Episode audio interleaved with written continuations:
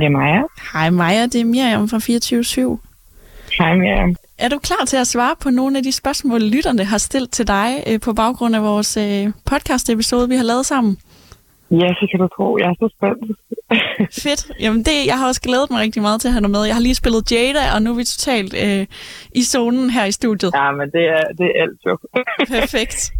Øh, jamen, der er faktisk øh, en lytter, der starter med at spørge, om, øh, om BID er en sygdom.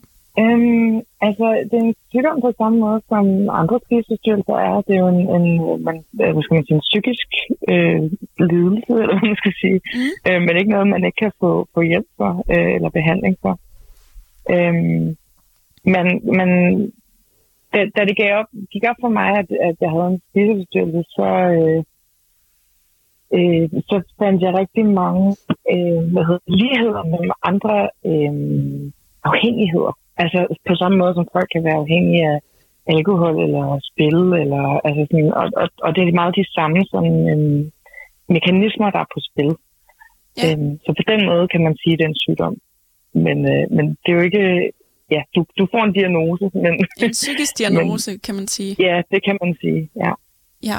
Hvor længe har du selv øh, lidt af BED? Ah, det har jeg rigtig længe. Øhm, jeg, jeg tror i virkeligheden, at jeg har lidt af det, siden jeg var, ja, jeg har været 12 eller sådan noget. Øhm, måske, måske endda tidligere, men jeg fandt jo først rigtig ud af det, da jeg var 23 eller sådan noget. Så der har været rigtig mange år, hvor jeg ikke har forstået, hvad det var, der var på spil. Øhm, og det har også noget at gøre med, at, at BD ikke har været anerkendt som spiseforstyrrelse for, for, for nogle år siden. Mm. Øhm, ja, så man har simpelthen ikke vidst, hvad det var. Hvornår fandt du selv ud af, hvad det var? Øh, jamen, det gjorde jeg, øh, jeg så og, og så den her øh, dokumentar, hvor der var, det handlede om vægttab, og så var der et interview med en, som havde svært ved at tabe sig, øh, hvor de så snakkede om, at det var fordi, hun led af den her spiseforstyrrelse. Og så kunne jeg bare se, gud, det er alle de samme ting, jeg også gør.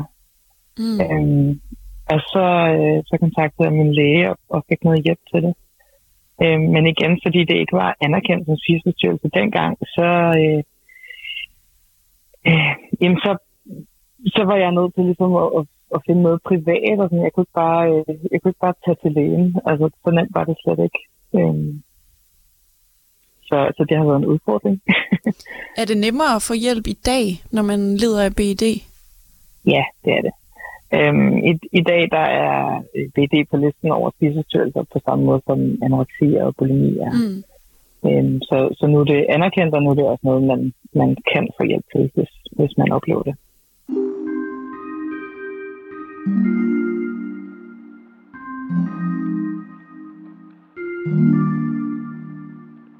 Øh, der, er, der er en, der spørger, om du oplever øh, negative kommentarer i det offentlige rum, fordi du er tyk. Øhm, heldigvis ikke så meget mere. Øh, og det, det kan også være fordi, at jeg, øh, ja, jeg, jeg befætter mig med de rigtige mennesker, eller hvad man skal sige. Men, øh, men jeg har oplevet det. Mm. Øhm, og, og, og sådan også helt uprovokeret. Øhm, jeg var på et tidspunkt, der stod jeg øh, ved et lyskryds og, og bare ventede på, at det blev grønt, og så kom der en og prikkede mig på skulderen og sagde, hej fede, ikke? Okay. Øhm, så, så det sker. Øhm, jeg, har, jeg har også prøvet at øh, stå og vente på bussen, og så var der en ældre dame, der var sådan, Nå, det er dejligt, landet lukker op igen, så kan man svømme. Det er jo også godt for kroppen, ikke? Altså sådan helt hentydning til, at, at det burde jeg nok gøre. Øhm, okay, hvad, så, altså, hvad, hvordan reagerer du i sådan nogle situationer, hvor folk sådan uopfordret bare blander sig? Ja, Øh, jeg vil ønske, at jeg kunne sige, at jeg bare sagde et eller andet sejt, men i virkeligheden så er jeg lidt chokeret over det hver gang. Altså, fordi jeg synes, det er så, øh, så uhyggeligt, ikke? Øh, så jeg vil sige, med hende der, den ældre dame, der var jeg sådan lidt, okay, tak. og, så, og så synes jeg, det var mærkeligt. Øhm, og om ham, der prikkede mig på skulderen, der, der nåede jeg ikke at sige noget, der var jeg bare så chokeret. Øhm, men så er det, at jeg har min Instagram, hvor jeg, øh, jeg får lov lige at tænke over det, og får lov at reflektere på, hvad det egentlig handler om. Øhm, ja, og din Instagram, hvor du hedder en fed feminist, altså det er jo derinde, du faktisk øh, er aktivistisk og siger fra og prøver at rykke på nogle af de her ting, som man ja. kan opleve som tyk.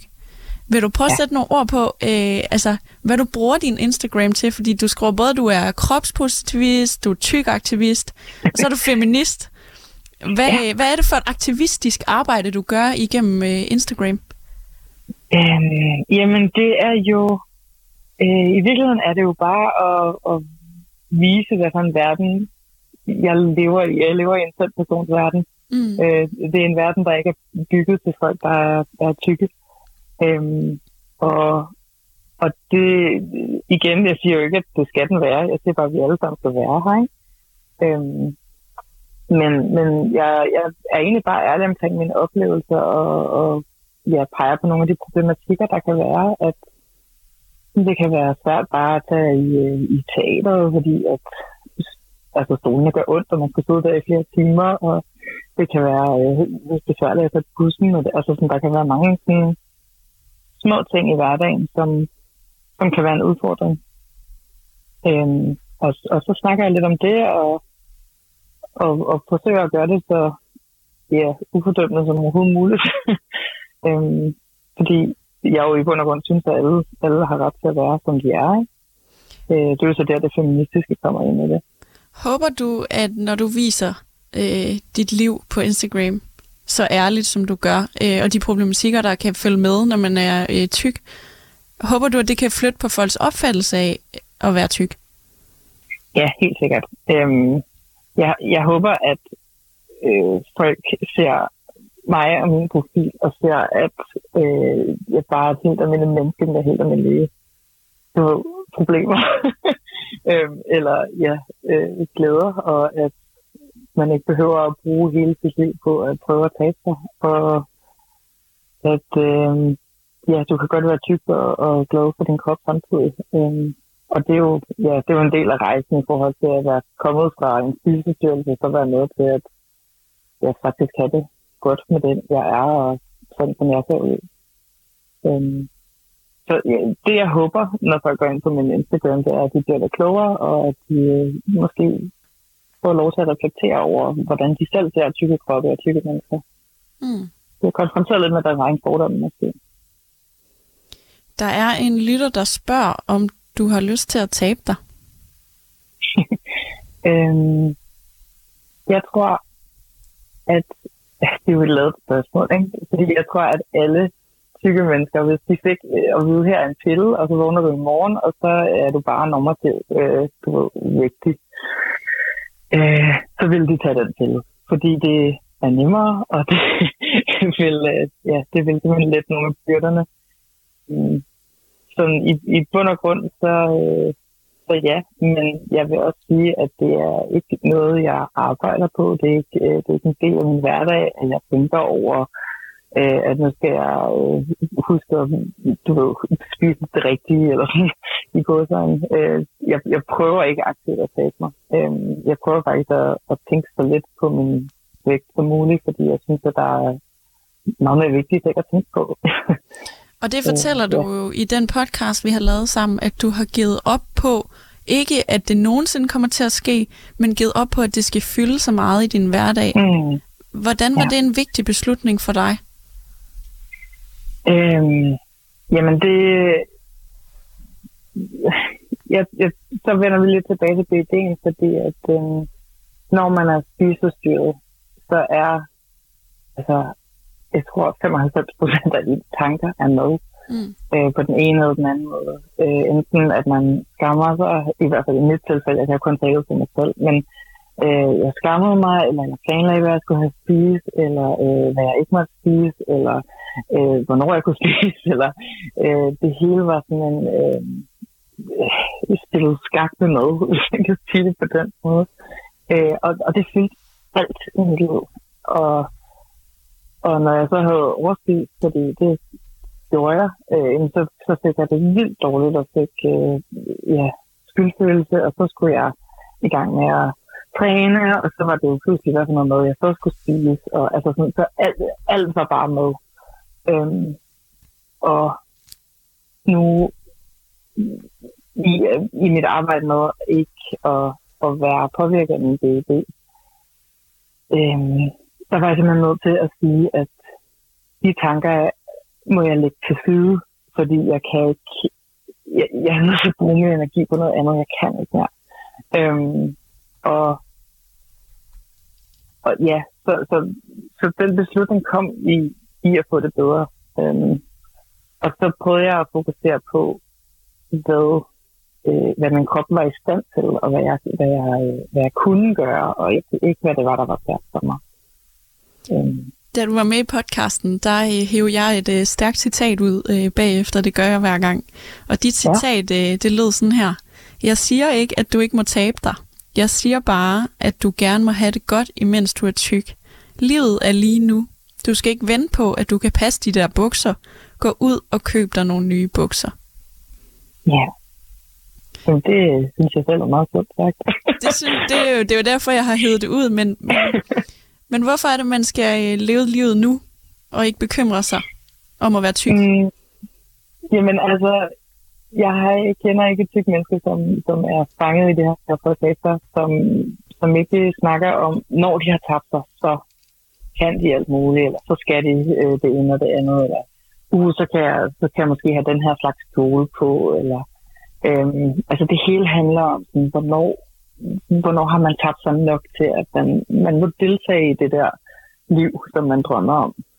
Øh, og, og det, jeg siger, er, at øh, livet er i gang. Altså at, at gå ud og, og, og, og have det fedt, som, som du har lyst til. Øh, ja, livet er nu, ikke? Altså, så, øh, så i stedet for at gå og tænke, ah, så, så kan jeg ikke lige have, have den her slags bukser på, den på eller eller find noget andet, der også får dig til at føle, at det ser godt ud. Og, altså, ja, du skal ikke gå og vente på, at det går i gang. Det er i gang. Er det noget udefra, der får tykke mennesker til at føle, at de skal leve deres liv begrænset? Øhm, så begynder vi at snakke om diætkultur, som er det her meget øh, store begreb. Øhm, men i bund og grund så er diætkulturen den her øh, den generelle holdning, vi har i samfundet om, at tyk er bedre end tynd, og at det er fordelagtigt at være tynd. Øhm, nej, unds- undskyld, omvendt selvfølgelig. øhm, at, at tynd er bedre end tyk.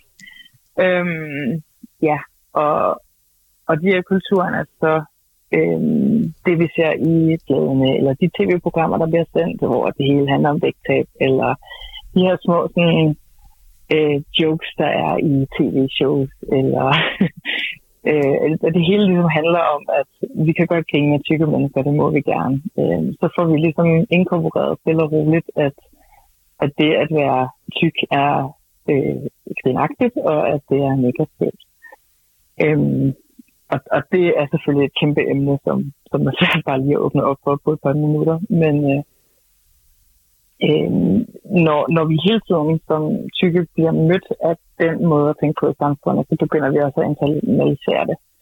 Det vil sige, at, at øh, det kommer også fra os selv. Det er derfor, vi skammer os. Eller øh, ja, at, at skyldfølelsen kommer, hvis man har spist noget. Eller sådan. Det, er jo, det er jo fordi, at man mm. ja, ikke, ikke har lyst til at være tyk, fordi man har fået at vide, det er negativt. Øh, så ja, det kommer fra samfundet, men, men man begynder også at, at høre det fra sig selv. Og så er det, at øh, man er ramt af spiseforstyrrelse, hvis man er rigtig uheldig.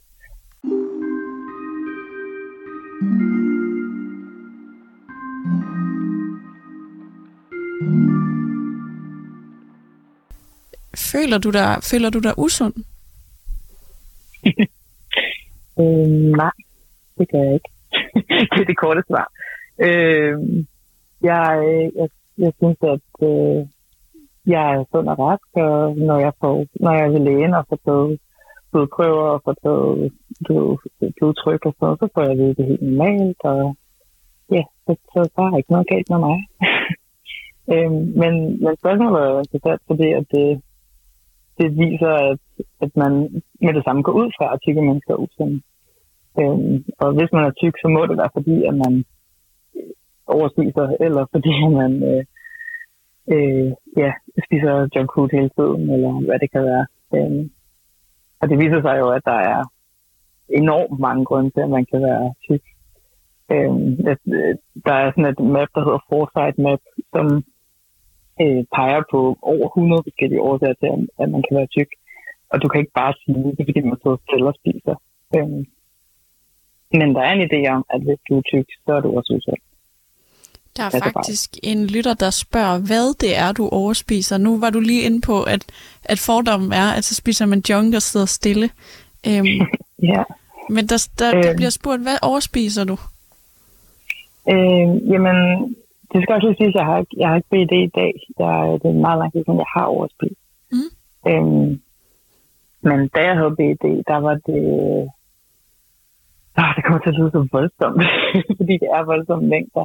Øhm, jeg kunne godt finde på, øhm, hvis min øh, kæreste ikke var hjemme, han kom sent hjem, så kunne jeg godt finde på at øh, bestille en pizza, og måske spise lidt af is, og så havde jeg også noget chokolade, eller en, en pose eller et eller andet. Øhm, og så var det meget vigtigt for mig, at øh, det hele blev smidt ud, altså sådan ud af affaldsskakten. Det var sådan, beviserne skulle ikke. Mm. Øh, og så når han kom hjem, så spiste vi aftensmad også. Øhm, så er man egentlig med. ja. ja. Hvilke situationer var det, at du kom, kom derud, hvor du spiste på den måde? Øhm, jamen, det, til, hvad skal man sige, til sidst, inden jeg begyndte at arbejde med det, så var det jo, så var det jo bare hverdag. Altså, ja, det var jo, ja, så, så, så, når, så når jeg kunne slippe afsted med det. Ja. Øhm, men, men en del af det, det er også, at det ofte foregår, når man er alene. Fordi man godt, altså man ved godt, det er skamfuldt, så man vil helst ikke have, at andre ser det. Øhm, så, så det var sådan, det var også derfor, jeg siger det der med, at mine tanker gik meget på det her med at planlægge, hvornår jeg kunne spise, eller sådan, øh, fordi det var sådan, når jeg ved, at han kommer hjem på det her tidspunkt, så kan jeg, øh, ja, eller kan jeg lige inden jeg øh, når hjem, kan jeg så smutte forbi øh, 7-Eleven og lige købe noget. Altså sådan, det hele var sådan, hvordan kan jeg få fat i noget. Øh, det er også derfor, jeg sammenligner det med en afhængighed, fordi det lyder jo meget junkie-agtigt. Men det føles sgu også Som et fix? Øh, ja. Og, og så gik det op for mig, da jeg begyndte at arbejde med det, at øh, ja, jeg brugte det helt sikkert, når jeg, når jeg havde det skidt, så var det en, en, en måde at trøste mig selv på, eller i hvert fald at, at tage kontrol over, hvorfor jeg havde det skidt, i stedet for at se, hvad det var for nogle følelser. Øhm, men da jeg så begyndte at arbejde med det, så gik det op for mig, at jeg brugte også, når jeg var glad, og jeg brugte, altså jeg brugte det hver gang, jeg havde en stærk følelse, fordi jeg var slet ikke vant til at mærke, hvordan jeg havde det. Øhm, så jeg havde simpelthen bare lukket ned for alting, og så brugt med til at, at have, altså, have følelser i det, hvis det giver mening. øhm, ja, det, det synes jeg, det gør. Ja. jeg forestiller mig, at det er lidt ligesom at være afhængig af en cigaret. Ja, ja, det kan man sige. Øhm, ja, så, så det var simpelthen bare sådan lidt hele tiden. Og det var også voldsomt at opdage, at sådan, gud, jeg er slet ikke vant til at mærke, hvordan jeg har det. Altså. Efter ja. du så er begyndt at arbejde med det, hvornår har du nået frem til en følelse af, at nu har du ikke BID længere? Jeg tror, jeg tror en tre eller fire år i terapi, så nåede jeg dertil. Øh, og, og det handlede egentlig om, at det gik op for mig, at jeg ikke overspiser mere, og jeg bruger heller ikke mad på samme måde mere. Øh, at jeg, øh, jeg stopper med at spise, når jeg er mæt, og at øh, mine tanker går på andet end mad. Og, mm. øh, altså sådan, det, det var simpelthen bare sådan, åh, den har ikke så meget magt mere, den der, den der spiseforstyrrelse. Øhm, jeg kan godt mærke, når jeg har det rigtig, rigtig skidt. Altså sådan, hvis, øh, hvis der sker noget helt forfærdeligt, øh, min, min morfar er lige død for eksempel, øh, så, så kan jeg godt mærke, at der, der kommer den der... Sådan, så i krisetider, der, så tager det fedt? Ja, og, og det er jo et forsvar. Det er jo mm. det, jeg har lært, den virker. Øhm, og så er det, at jeg skal huske mig selv på, at det er en, en gammel måde at, at opføre mig på, og det er ikke noget, jeg er interesseret i. Men det er også spiseforstyrrelsen, der, der helt sikkert gør, at jeg ikke øh, er interesseret i øh, at, at gå ind i et vægttab, for eksempel. Øh, fordi at jeg jeg har ikke lyst til at tælle kalorier, jeg har ikke lyst til at, altså, det, jeg, jeg vil ikke bruge på det. Ja. Der er faktisk en lytter, der spørger, om du selv ved, hvorfor at det, det startede? Um, Ja, det tror jeg, jeg gør. øhm, jeg har ikke haft sådan den bedste folkeskoletid. Jeg øh, var meget alene, og jeg følte mig meget forkert. Øhm, og, og havde ikke lyst til at være i skole. Jeg, jeg, tog, øh, jeg tog ofte hjem og sagde, at jeg havde hovedpine, eller sådan, ja, smuttede klokken 10. Ikke? Øhm, og så tog jeg hjem og havde det nederen. og så fandt jeg ud af, at øhm, jeg fik det lidt bedre, hvis jeg spiste chokolade. Eller, åh, undskyld. Eller jeg fik det lidt bedre, hvis jeg, øh, ja, hvis, hvis der var et eller andet sådan sødt i skabet. Øhm, mm. Eller bare mad på en eller anden måde. Øh, og så kaldte jeg det at spise. Det gjorde jeg rigtig mange år. Og så, øh, så fandt min mor ud af, at der pludselig forsvandt ting i skabene og sådan noget. Så blev hun sur over det. Så begyndte jeg at, at øh, købe det selv, og så gemme det under sengen. Og, altså, så, så begyndte jeg at blive sådan en hemmelighed. Mm. Øhm, og, og samtidig så var det jo også fyldt med skam og dårlig samvittighed, fordi jeg går og lusker rundt med mad, og det, det føles så, ja, hvad skal man sige, ja, forkert eller sådan løgnagtigt. Ikke? Øhm, men, men det er cirka der omkring, og det er også derfor, jeg siger sådan, en, ja, måske, måske kunne jeg. Øhm, men mad har altid været et emne i min familie. det, det har altid været en ting, at man skulle tage sig, så jeg har lidt fået det måske. Tror du, at det er i familier, hvor der er meget fokus på netop det at tabe sig, at, at der er nemmere tendens til, at man, man får sådan et forhold til maden? Øhm, jeg tror i hvert fald ikke, det er fremme at have så meget fokus på kroppen øh, på, på en negativ måde. Altså som noget, som skal ændres på. Øh, jeg, jeg tror, at det gør det gør det svært at, at finde fred med sådan, som man ser ud, hvis man hele tiden får at vide, at, at det kan blive bedre. Øhm, men, men det, det er jo kun en måde at sige det på. Mm. Øh, andre, de får anoreksi, og så taber de sig, og så får de ros for det, fordi ej, hvor er det godt gået. Men de er virkelig er rigtig syge. Ja, og indtil øhm, at det ligesom bliver så meget, at man ja, ikke får ros indtil det bliver så voldsomt. Ja, lige præcis. Så er det sådan, hov, måske du lige skal stoppe. Men på det tidspunkt er man ret fanget af sin spiseforstyrrelse, så det er svært at stoppe. Ja. Øhm.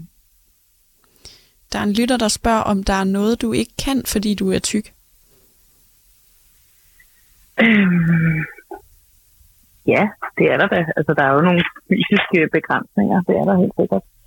Øhm, men der er også rigtig mange ting, jeg stadig kan, selvom jeg er tyk. øhm, jeg tror, mange af begrænsningerne er øh, i mit hoved. og det er jo stadig en, en sted, jeg arbejder på at få ud.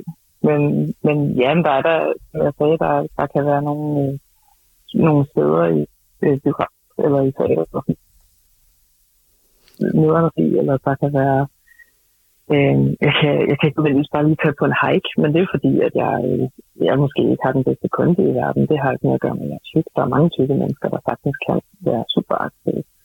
Øh, så, så det er mig personligt. Øh, men, men ja, altså der, der er der nogle begrænsninger. Hvad er det for nogle begrænsninger, som du tror handler mest om, hvad der sker inde i dit hoved? Øh, det kan være sådan noget øh, øh, forlystelse i Tivoli, eller sådan noget, hvor at, ah, kan jeg nu øh, være med på den her rutsjebanetur, fordi øh, et andet fylder jeg for meget i bøde, eller sådan, lige så det, det kan man sagtens. Men, men, men ja, hvor, jeg, hvor jeg har sådan den der gamle stemme, som siger, at, øh, at det må jeg ikke, fordi jeg er tyk. Øhm, Hvornår er den ja. startet, at det må du ikke, fordi du er tyk? Øh, den, er, den er startet rigtig tidligt. Øh, og, og jeg tror ikke engang, den er startet på mig selv. Jeg tror bare, det handler om, at, øh, at jeg har fået at vide, at der er nogle ting, man ikke må som tyk. Øh, men øh, det kan være sådan noget med at få peget ud, at sådan, ej, jeg har du set, at hun har sådan noget der tøj på. Det synes jeg altså ikke, hun burde, når hun nu har den mave der. Så man får hele tiden sådan noget at vide, at mm. ja, så skal man gemme sig lidt væk, eller så skal man lige opføre sig på en anden måde, eller man må lige tage hensyn på en eller anden. Øh, ja, så får man i hovedet, at der, der er nogle ting, som jeg ikke må, nu hvor jeg også ser sådan der ud. Øhm, det passer ikke. det er godt, du siger det ud, også så andre hører det. Ja, præcis. siger det bare lige. Du må lige, hvad du har lyst til. Der er en lytter, der spørger, hvad drømmer du om? Og det var et sødt spørgsmål. Øh, jeg drømmer om øh, det er meget sådan en fremtidsting. Jeg drømmer om helt almindelige ting. Øh, familie og hus. Og, og så drømmer jeg om, at vi, vi kan stoppe med at have sådan noget fokus på vores kroppe. Og i virkeligheden så drømmer jeg om at blive arbejdsløs, skulle jeg til at sige på min, på min Instagram. Jeg drømmer om, at den ikke er nødvendig. Øh, jeg der er faktisk også ja. en lytter, der spørger, hvad vil du ændre i samfundet, hvis du kunne? Den hænger ja. måske lidt sammen med, når du siger, ja, at du godt. godt kunne tænke dig, at din, at din formålet med din Instagram blev ligegyldigt. Ja, øhm, jamen, hvordan vi ændrer samfundet, er det det? Ja, hvordan ville du ændre samfundet, hvis du kunne? Øhm, jeg, jeg tror, at øh, mere repræsentation vil være rigtig vigtigt. Øh, at se øh, type, øh, hvad hedder det, venner eller øh, helte i film. Øh, på samme måde som vi også snakker om, at øh, mere repræsentation for øh, handicappede, eller for latino, eller for... altså, at, øh, det her med, at, at vi er en, en broet flok mennesker, og at vi kun repræsenterer det tynde, slanke, hvide, øh, er, er jo ikke øh, repræsentativt for det samfund, vi lever i. Øh, så det ville være dejligt, hvis, hvis der var mere af det, og, og også hvor det ikke blev et emne, at personen var tyk. Det var ikke sådan en, ej, jeg tænker, du stadig kan få en kæreste. Jeg tænker, du kan overkomme en masse ting, selvom du er tyk, men bare, det er hun også. Øhm, det kunne være fedt at se øh, den slags ting. øhm, ja, og så bare mere forståelse, mere øh, øh, faktisk lytte til den videnskab og den, den lægelige viden, vi har omkring de her ting, fordi der bliver lavet ret meget forskning, som, øh, hvor at, at det er sådan nogle, at øh, den sådan, hvad skal man sige, samfundsmentaliteten er lige sådan noget 20 år bagud. Øh, altså, så, ja, mere viden og mere... Øh, jeg vil ønske faktisk, at jeg vil lytte. Det kan bare øh, stå fast på deres fordomme. Mm. Ja. For der er fordomme. Det kunne vi altså også konstatere, da, øhm, da vi på 24 side delte podcasten med dig. Ja. øh, når man læser kommentarerne, og jeg er ret sikker på, at de fleste ikke engang øh, lyttede dine budskaber, Nej, det, inden, det, inden de det snakkede noget. vi jo også om. Ja. Øh, hvad, hvordan tror du, vi kan ændre på den fordom, som der sådan instinktivt kommer op i nogle mennesker, når de ser en tyk person? Åh, oh, det er så svært. øhm, jeg, jeg tror rigtig meget på viden. Øhm, fordi meget af det, som også er skrevet, det er jo, ja, men det er jo også usundt, eller man skal jo også passe på, at man ikke promoverer et eller andet øh, skræmme billede, ikke? Mm. Øhm, og til det må jeg også bare sige, sådan, ja, der er der, øhm, der er videnskab, der siger, at øh, når du har flere fedtceller, så kan du være, hvad hedder det, øh, hvad det hedder, at du kan være, øh, du, du kan få flere af de her såkaldte livsstilssygdomme. Ja. Men der er altså også forskning, der siger, at øh, vi kan ikke øh, se på, øh, på kroppen, at den ikke kan tåle det. Vi kan ikke, du kan have nogle gener med dig, som siger, at du kan tåle mange flere fedtceller, end andre kan. Og det er forskelligt fra krop til krop. Så ja, det, det kan være, hvad skal man sige, usundt i godsøjne at være tyk, men samtidig så kan du ikke bare se på tyk mennesker og sige, de er usunde. Altså det, det er ikke det samme. Du kan ikke sætte lighedstegn på den måde. Øhm, så i virkeligheden så handler det om, at man øh, stoler på det individ, man sidder overfor, og ikke dømmer dem ud fra, altså før du overhovedet snakker med dem.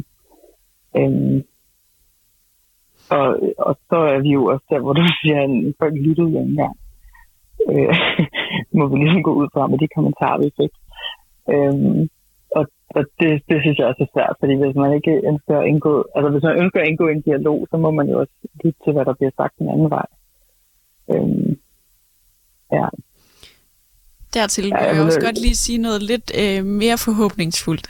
Og det er jo, ja. at øh, på Instagram, der synes jeg, øh, der oplever jeg med Stig med podcasten en anderledes tone. Noget andet end derinde ja. øh, på det mørke Facebook.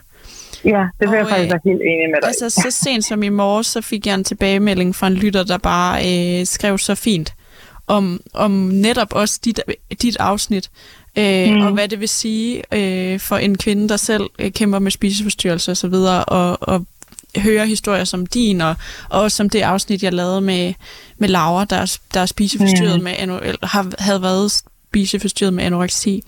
Mm. Så, øh, så må ikke, der er noget i en, i en yngre generation, der, der er at finde ind på Instagram, som, øh, som måske vil noget lidt andet. Jo, altså det vil jeg også sige. Øhm, jeg bliver altid... Altså, jeg er så heldig, at jeg har de sødeste følgere, og, øh, og folk er, vil bare gerne lytte, og vil bare gerne lære, og rækker ud og siger, at hvor er det fedt, at jeg, tager fokus på de her ting, eller snakker om det, og det gør mig så glad. Og så er det, at øh, når der så bliver lagt noget på Facebook, så bliver mindet om, at ah, den ældre generation lytter stadig ikke. Øh, men jeg tror helt sikkert, du har ret i, at, at ej, den næste generation, det bliver fedt. det håber jeg virkelig. Det kan vi da krydse fingre for. ja. Der er en lytter, der spørger, om, om du har en kæreste. Ja, det har jeg. Det har jeg. Øhm, vi har været sammen i hvad er det nu, to og et halvt år eller sådan mm. Tre år til januar. Hvornår er det, du ja. begyndt at føle dig rask? Øhm, det er et par år siden. Det er fordi, jeg, ikke at det skal hænges op på nogen øh, kæresteperson i dit liv, men Nej. jeg tænker bare på, om, om det at være et sted i livet, hvor man har det godt, øh, gør, at man lige pludselig kan arbejde med det, og for eksempel have en spiseforstyrrelse? Om det er noget, du har altså, oplevet, at det har været sådan? Altså, jeg vil også sige, at, at jo bedre man har det, jo mere man selv overskud har man jo. Øhm, men jeg vil også sige, at det er vildt hårdt at arbejde med en spiseforstyrrelse, fordi at øh, den terapi tvinger dig jo til at og i stedet for at spise dine følelser, så faktisk øh, kigge på dem. Ikke? Så, og det er alle de der ting, man gerne har vel gennem væk. Øhm, så, så det er hårdt i sig selv. Og så er den her støtte, som en, en partner jo kan være, altså kunne være.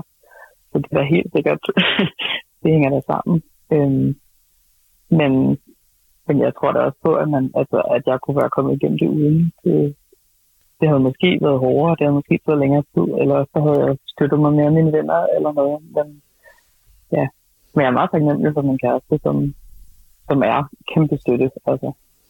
Jeg får lyst til, øh, nu er det ikke en, en lytter, der spørger, men nu spurgte lytteren, om du har en kæreste, så får jeg lyst til at spørge videre i det spor, om, mm. om altså ikke for at sige, at lytteren spørger fordomsfuldt, men, men kan der være en fordom omkring, at det er sværere at få en kæreste, når man er tyk?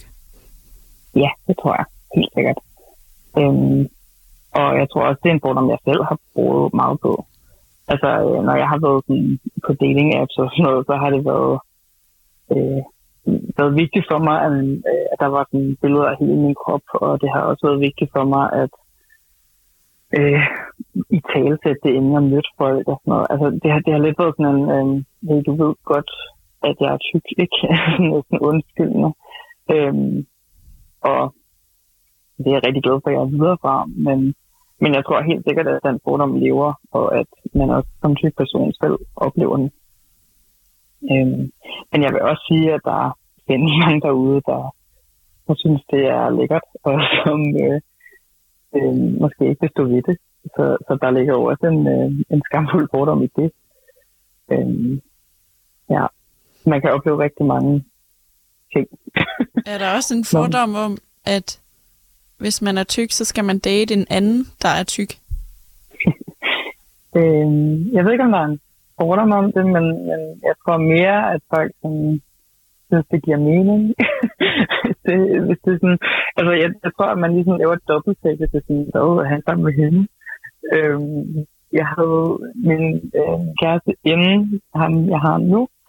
Øh, han var sådan, og det kunne jeg også mærke på mig selv, var et sådan, lidt sådan status for mig, at, øh, at være sammen med en, der var tynd og trænede meget og sådan noget.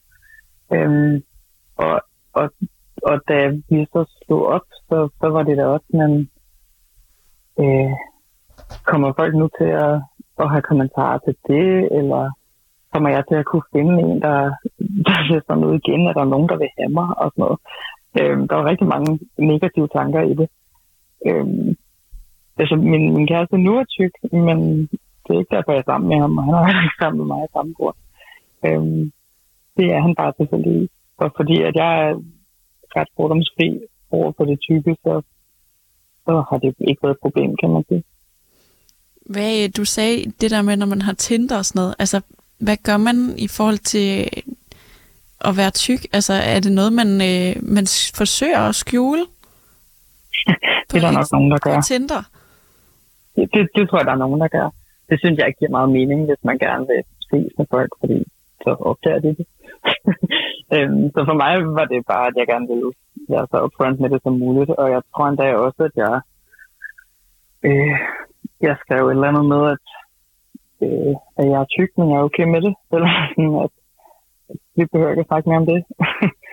øhm, men men det, det er jo en, altså Tinder især er jo sådan en øh, swipe-kultur og, det er netop og, og meget det, på det, øh, det ydre. det er netop det, jeg synes er så interessant, at det er den der, øh, det førstehåndsindtrykket, det er øh, swipe-kultur. Ja. ja, det er, det er kun overfladen, øh, som, ja. som styrer, om man swiper den ene eller den anden vej. Og så tænker jeg, yep. når du så skriver, jeg er tyk, men jeg er okay med det, så er du faktisk allerede aktivistisk i din øh, ja. altså, datingprofil på Tinder. Øh, ja.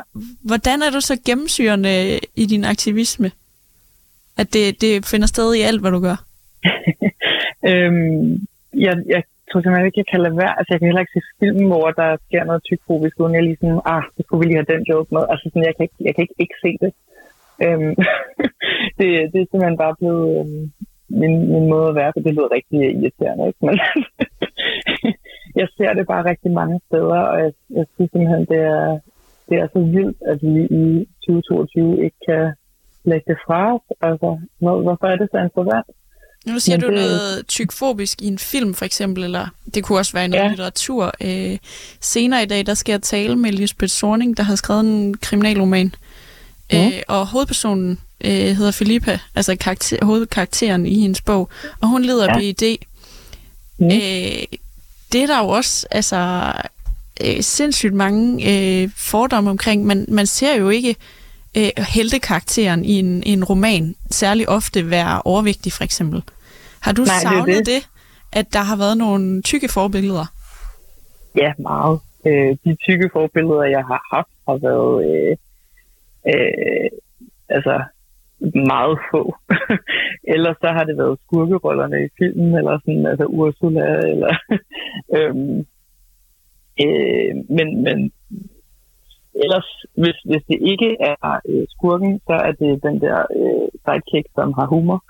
Øhm, øh, ja, så, så det er meget sådan, det er de roller, du ligesom må være, når du er tyk. Øhm, og, og som jeg også sagde, jeg, jeg savnede, at øh, at se en film, hvor personen var tyk, men hvor det ikke var det, det handlede om. Altså, øh, at det, det var hun bare tilfældigvis, eller han. Øh, man har også øh, set de der film, hvor at, øh, øh, det er sådan nogle venner, som drikker sig mega fulde, og så vågner de op øh, næste morgen og kan ikke huske, hvad der er sket, og så ligger der en tyk ved siden af, og så zoomer man ind på, at de skriger, ikke? Fordi det var da det værste, der kunne ske. øhm, ja, så, så den slags møder man meget som tyk person, og så sidder man og tænker, hun er da ikke lige så tyk som jeg er, eller hun, øhm, hun ser ud ligesom jeg, eller sådan, er jeg også en, som folk kan lige skrive, hvis de lå ved siden af, og altså, ja, det er skrækkeligt. Men jeg ville ønske, at der var, der var mere repræsentation. Det kan man så, jo det så håbe, at, at, det, at det er ved at ske lige så stille. Ja, ja. det er da mega fedt.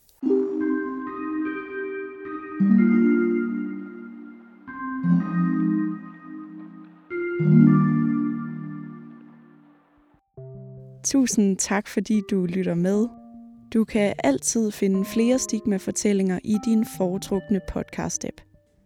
Stigma-programmerne er tilrettelagt og produceret af mig, og jeg er også din vært, og mit navn er Miriam Leander.